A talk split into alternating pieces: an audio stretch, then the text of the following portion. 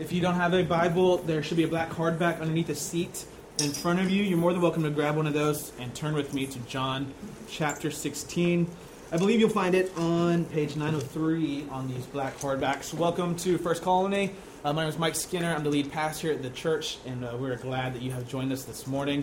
Things are a little different. Um, our worship pastor, uh, Chris Henderson, is out of town, so we want to thank Sam for leading us, Sam and Trevor uh, for taking over um, and leading us in worship.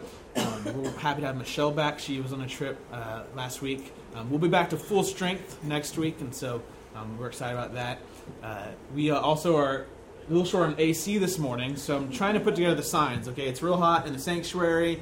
I'm actually going to DC tomorrow, um, which some people would consider a form of hell, uh, or, or, maybe hell on earth, Washington D.C. And so I'm like, okay, am I supposed to be preaching on hell this morning? Is this the signs coming together for this, or should I stick with with the script, with the series that we're going to do? Um, I'm going to stick with this. We're starting a series this morning called Ghost Protocol. Um, that's really the only Mission Impossible reference we'll make. Okay, uh, I wanted to rappel down for this first sermon. The board told me I couldn't. They said I was too heavy, which I heard as the beams weren't strong enough. Okay, I'm perfect. Just the structure isn't built right for this.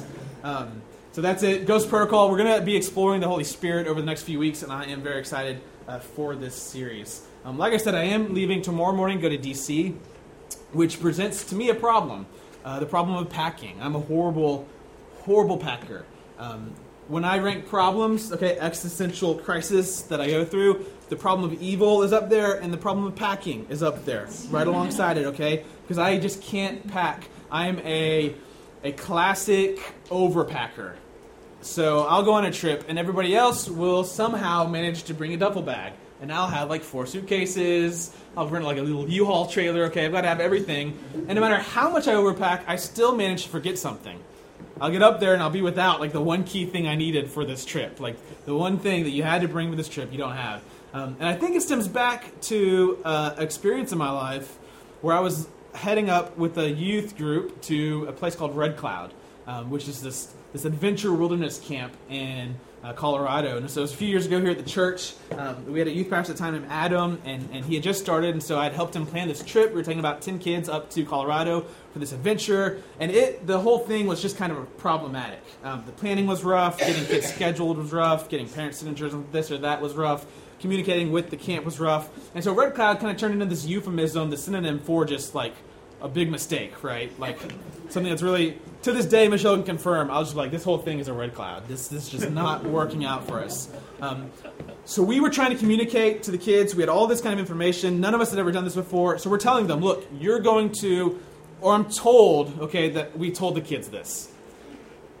You're going to need to be in like good physical shape for this. Okay, this is going to be something that's going to test you. Okay, so maybe run a couple miles. All right, lay off the cheeseburgers. Just get in the right mindset for going up on this wilderness camp.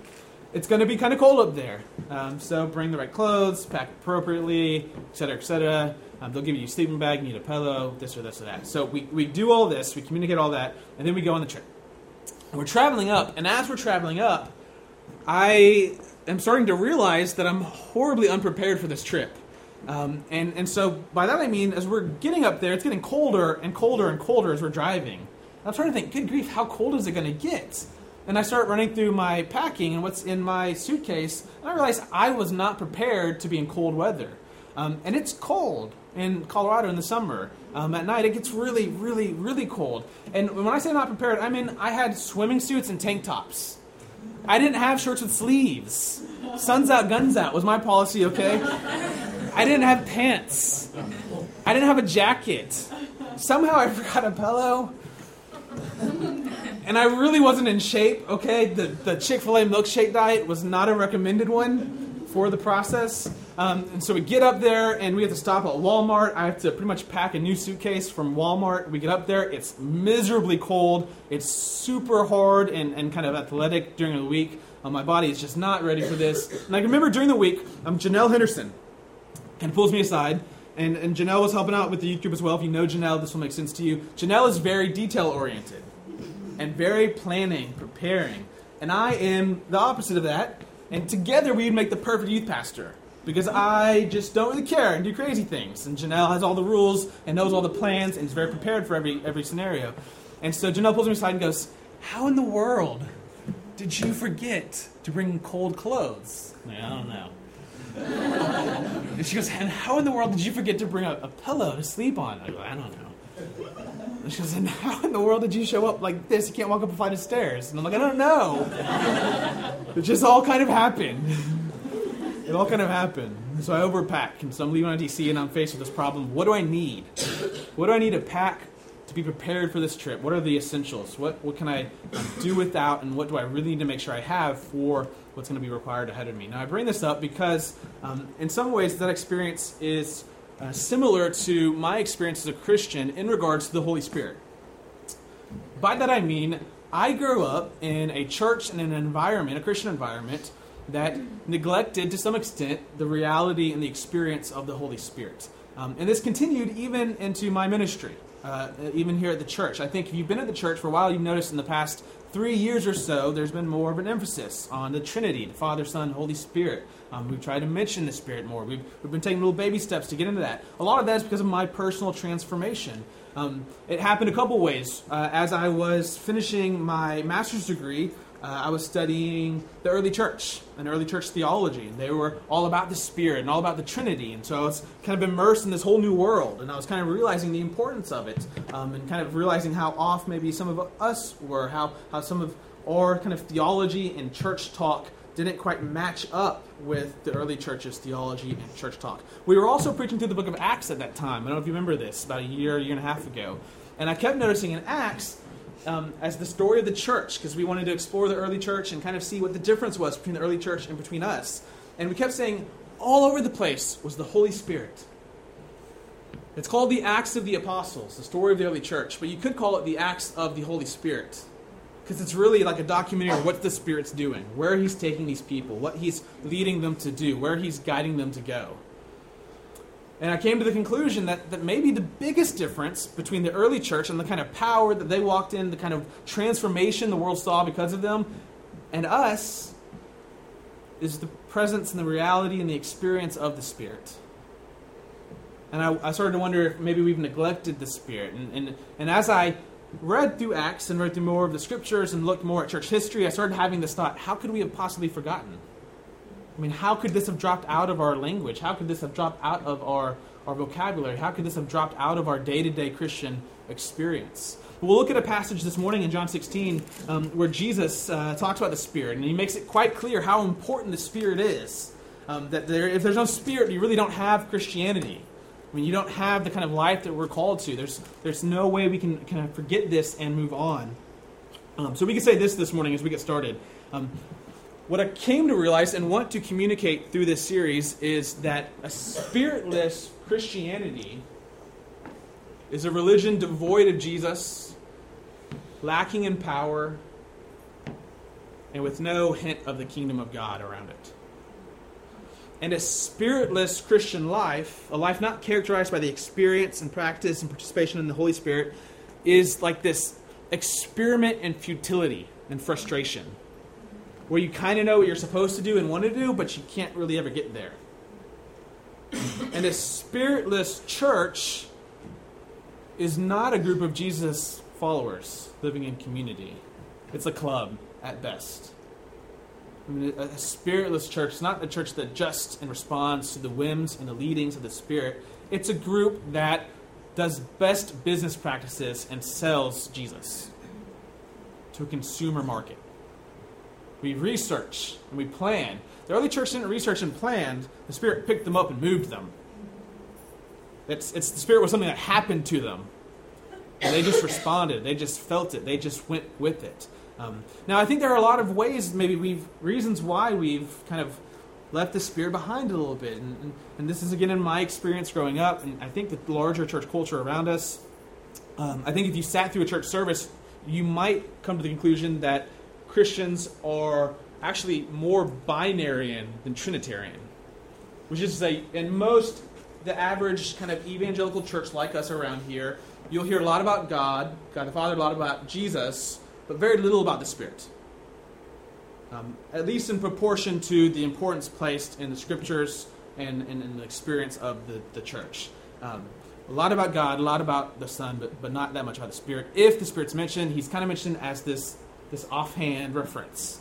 Um, some have called the Spirit, he's like the, um, I don't know if you have this in your family, he's like the, the awkward family member, like the blue sheep, right, who shows up and makes everyone feel weird. I don't know if you if you don't know who that is, it's probably you in your family, okay? But but they show up, right? Okay, something happens, they drink too much, who knows? And then it's like, oh, things just got really weird. That's the kind of the Holy Spirit. He shows up to the church, people are speaking in tongues, people are getting healed, and it's just kind of it's kind of weird for us. He shows up and things kind of get out of our control. Maybe one reason we're scared, maybe one reason we left the Spirit behind is because there's this, this control thing in the church.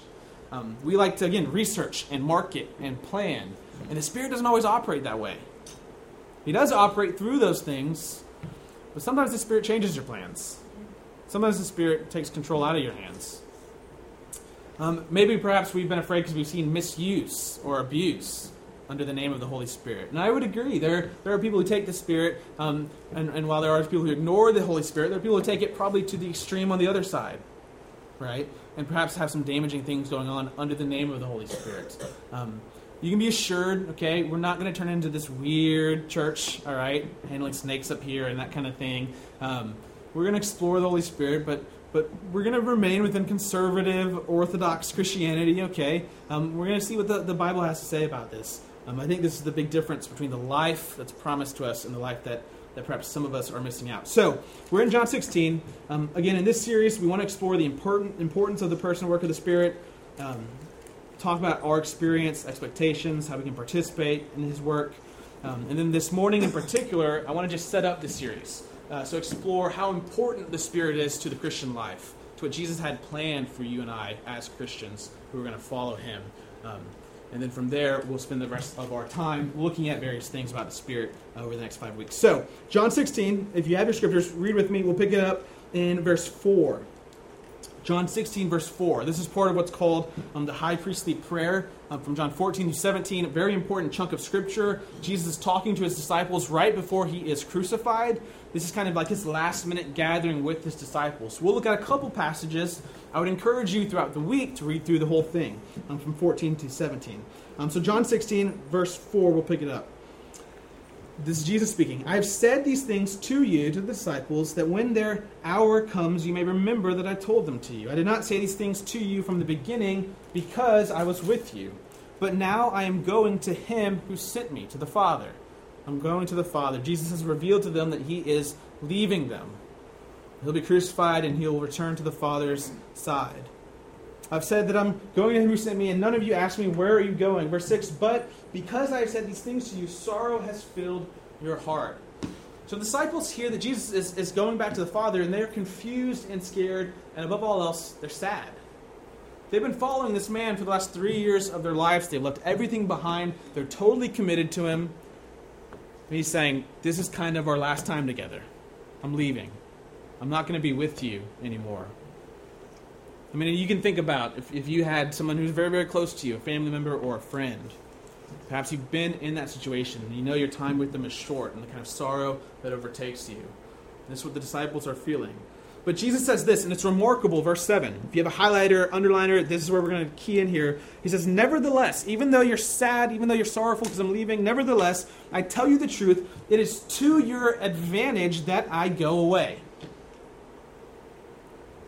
It is going to be better for you as Christians, better for you as people who are following me, better for you as people who are experiencing and working out the kingdom if I leave here. Very interesting statement. I would underline, highlight, circle, scratch in that advantage there. It's to your advantage that I go away. For if I do not go away, the Holy Spirit, the helper, the paraclete, the comforter, the advocate, it's the, a title Jesus uses in John for the Holy Spirit. He will come to you. But if I go, I will send him to you. When he comes, he will convict the world concerning sin and righteousness and judgment concerning sin, because they do not believe in me, concerning righteousness, because I go to the Father, and you will see me no longer, concerning judgment, because the ruler of this world is judged. I still have many things to say to you, but you cannot bear them now. When the Spirit of truth comes, he'll guide you into all truth. For he will not speak on his own authority, but whatever he hears, he will speak, and he will declare to you the things that are to come. He will declare me. He will glorify me, for he will take what is mine and declare it to you. All that the Father has is mine, and therefore I said that he will take what is mine and declare it to you. So Jesus says, It's to your advantage. It's going to be better for you if I leave. The Spirit's going to come and He'll continue my work. He'll, he'll, he'll bring to remembrance all the things that I've taught you. He'll carry you forward into the truth. He'll keep you focused on me. He's going to glorify me. But it's better for you if I leave and the Spirit comes. Now, here's the question I would have for you Do you really believe that? Do you believe that it's better for us as Christians that Jesus is not physically here present with us?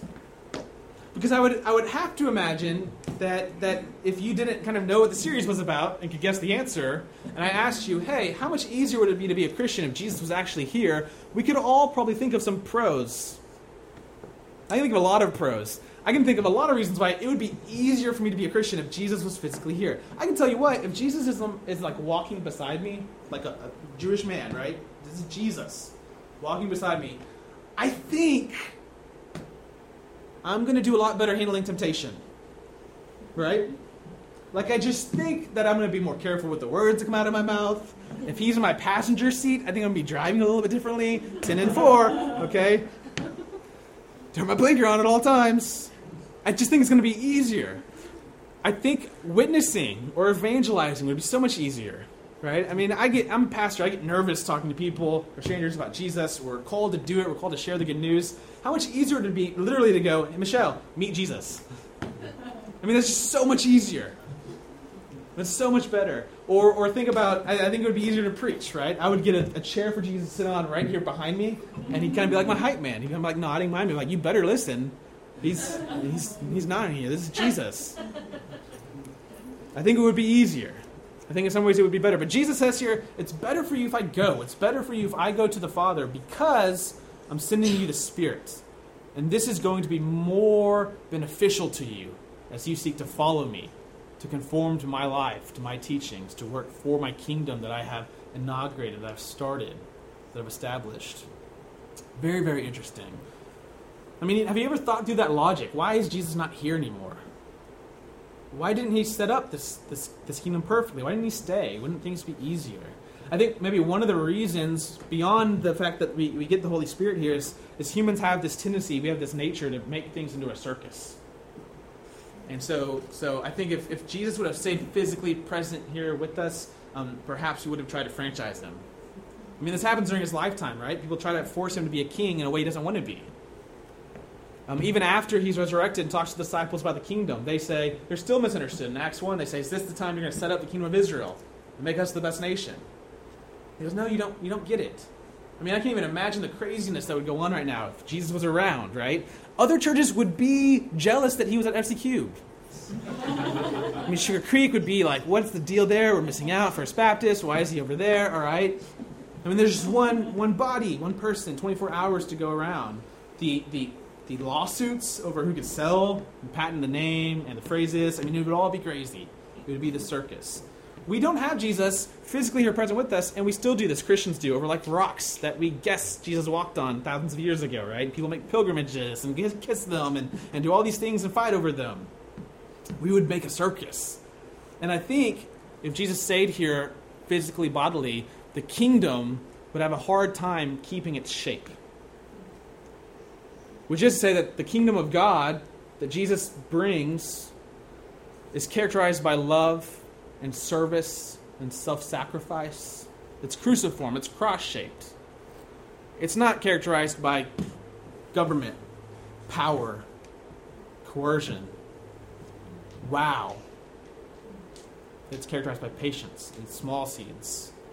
And perhaps if Jesus said he knew he knew the character would have a the king would have a hard time keeping that shape. Um, but he says it's better. It's better. Why? Because you're getting the Spirit. The Spirit's going to come, and it's going to be better for you um, because you'll be able to be more equipped to follow me, to remember my teachings, to do what I've asked you to do. Um, in John 14, Jesus says that you'll actually do greater works um, than I have, which is another astounding passage, another astounding phrase. Jesus did some amazing things. We're going to do greater works than Jesus.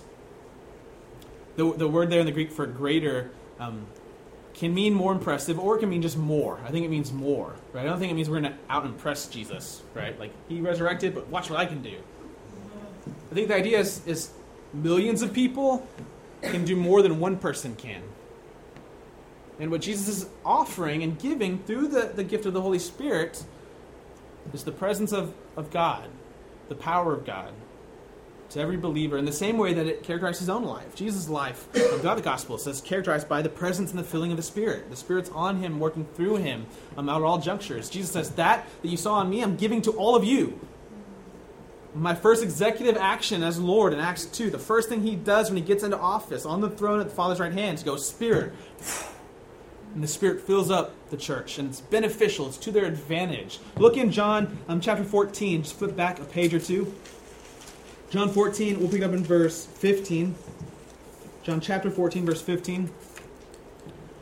If you love me, Jesus says, you'll keep my commandments, and I will ask the Father, and he will give you another helper. So, so three things that are going to be really important in this passage. The first one is another helper. I would underline that or circle that. Another helper. To be with you forever, even the Spirit of truth, whom the world cannot receive because it neither sees him nor knows him, but you know him, for he dwells, here's the second one, with you. He dwells with you and will be, and here's our third important part, in you.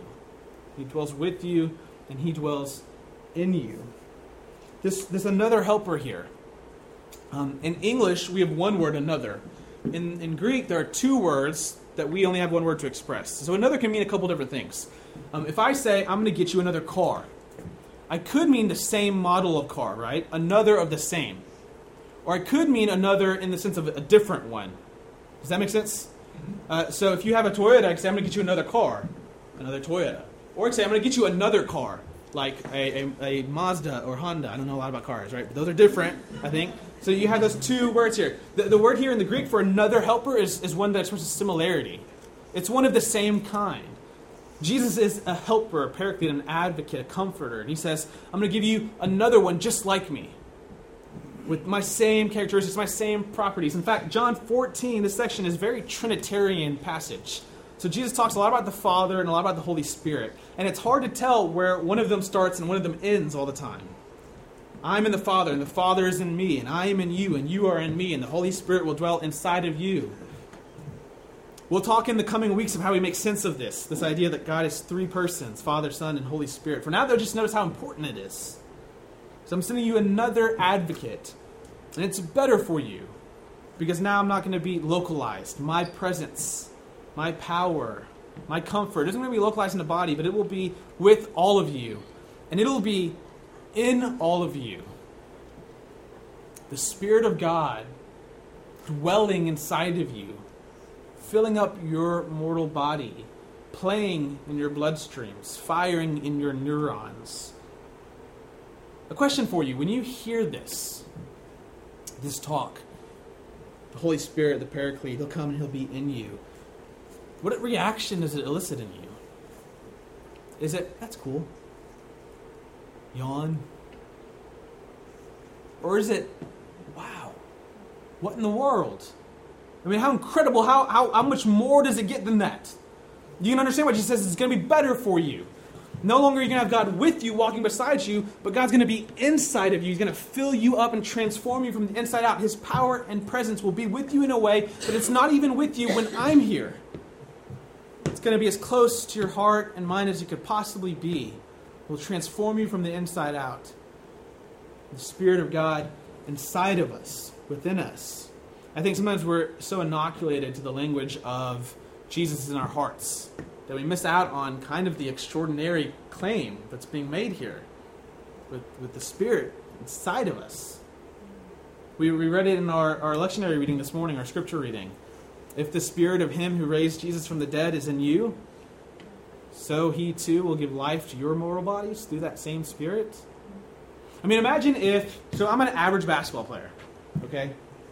By that I mean, if you saw me playing basketball, it would look like I knew what I was doing, right? It would look like, yeah, that he's playing basketball. Okay, that's not true for me for all sports. All right, and that's not true for everybody with basketball. Right? Sometimes you see people and there's like, uh, and you're like, I don't think that's exactly basketball. Um, but I'm, I'm average. Okay, I'm mediocre. I, I know I know what I'm supposed to do. I can't always execute it, right? But I can kind of look like I'm playing. Um, I'm not great. Okay, in high school I maybe had one or two games that you could call good. I'm an average basketball player. I know what I'm doing. What if I told you though?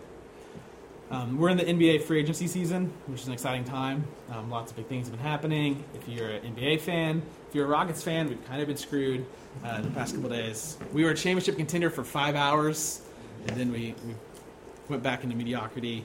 Um, what if I told you that I had an experience and the spirit, the power, the presence, the skills, the abilities of LeBron James have come into me? I'm now possessed, in a sense, by the spirit of LeBron James. I now can do things that can only be explained by having the same abilities as LeBron James. You would think, one, I'm crazy, er, than normal, I guess. And then two, you'd be like, I'm really interested to see the next pickup game. Right? Because that's where the proof's going to come, right? That, this is where we're really going to see this. Now, if I step out on the court and start doing things that a five-nine white boy should not be doing, you might be like, holy, holy crap. LeBron James is inside of that guy. but if I get out there and I'm average, what are you going to think? What a lie. What a big lie. And I wonder sometimes if that's maybe one of the reasons we shy away from the Spirit. Because we, we don't want to be called out. And we don't want to call God out.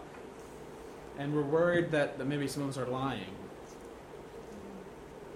We're worried that, that we claim to have the Spirit, but if you would put us up right next to someone else who didn't have the Spirit, it doesn't look like there's something unexplainable there. It doesn't look like there's a transformation there. The Spirit of God dwells inside of us. The Spirit is so important for the Christian faith. Jesus tells disciples, don't try to do this on your own. Wait for the Spirit. He says, I'm sending you the Spirit. It's better for you to have the Spirit. After he ascends, he says, just sit there and wait for it. Don't go, you're going to make a mess. There's all kinds of stuff to go do. I get it, but just wait. You need this power. You need this presence. You need this experience of the Spirit. It's, it's a central feature of the kingdom from the very beginning. John the Baptist says, I'm baptizing you in water, but there's going to come a day when a king will come who's building a kingdom who will baptize you in the Spirit and with fire. And Jesus says, I'm giving you the Spirit. His first action is to give the Spirit to his people. And then his people go crazy. They, they flip the world upside down, doing things that are unexplainable. Doing things that can only be explained by saying, that's the power and presence of God working through them the Holy Spirit is essential to the Christian life, to following Jesus, to being like Jesus, to, to working and building for his kingdom. A spiritless Christianity is a religion without Jesus, without power, devoid of the kingdom of God. And a spiritless Christian life is just this experiment in futility and frustration and pointlessness. And a spiritless church, whatever it might be club, social status it's not a group of people who were being led into the future on mission for Jesus. I mean, some of us, I think, are, if you're like me, you, you get discouraged in your life and you, you get scared in your Christian life, and you, and you wonder if you can do this, and there, there seems like maybe too many uphill battles for you. And you feel like sometimes you're alone, and you feel like sometimes you're missing some of the things that, that, that you need, some of the tools you need.